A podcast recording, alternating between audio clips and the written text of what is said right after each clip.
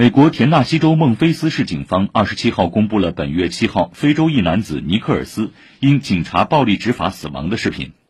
视频显示，事发时涉事警察在对尼克尔斯进行交通拦截后，对其使用了电击枪和胡椒喷雾，并使用警棍等对其进行殴打。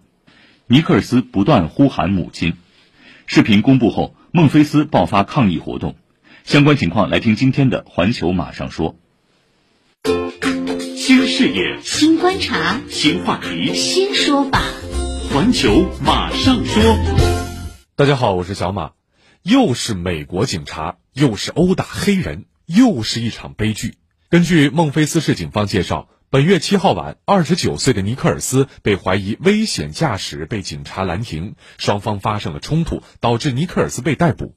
录像显示，警察对受害人进行了长达三分钟的残忍虐待。警察不仅使用了胡椒喷雾、电击枪，还对其捆绑束缚并实施殴打。当时，尼克尔斯因为呼吸急促被送往医院，在医院进行了紧急治疗后，于十号死亡。而令人震惊的是，涉案的五名警察都是非洲裔。事发后，他们已于本月二十号遭到解雇，并于二十六号被关进监狱，被指控二级谋杀等罪名，保释金最高三十五万美元。目前五人都已被保释。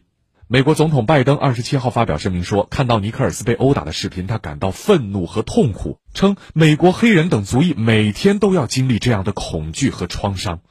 同时，拜登呼吁抗议者和平示威。他说：“我能理解人们的愤怒情绪，但暴力行为不可取。”不过，民众们的怒火却难以平息。当尼克尔斯被毒打致死的录像流出后，美国多地爆发了抗议活动。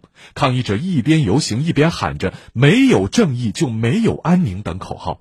一些人手举着写着尼克尔斯名字的标语牌。抗议人群一度占据当地一座洲际公路大桥，要求严惩涉事警察。包括华盛顿、纽约在内的美国多个大城市也爆发了抗议，谴责美国根深蒂固的警察暴力执法问题。在纽约，抗议人群与警方发生冲突，至少三名抗议者遭到警方的逮捕。长期以来，美国警察因为暴力执法和种族歧视问题饱受诟病。美国警察暴力地图网站数据显示，美国警察去年打死了一千一百八十六人，其中非洲裔占到了百分之二十六，而非洲裔在美国的总人口中仅仅占到了百分之十三。据报道，拜登已敦促国会推进以乔治·弗洛伊德命名的警察改革法案，以限制警察执法中的暴力行为。希望这份法案真的能让类似的弗洛伊德悲剧不再重演。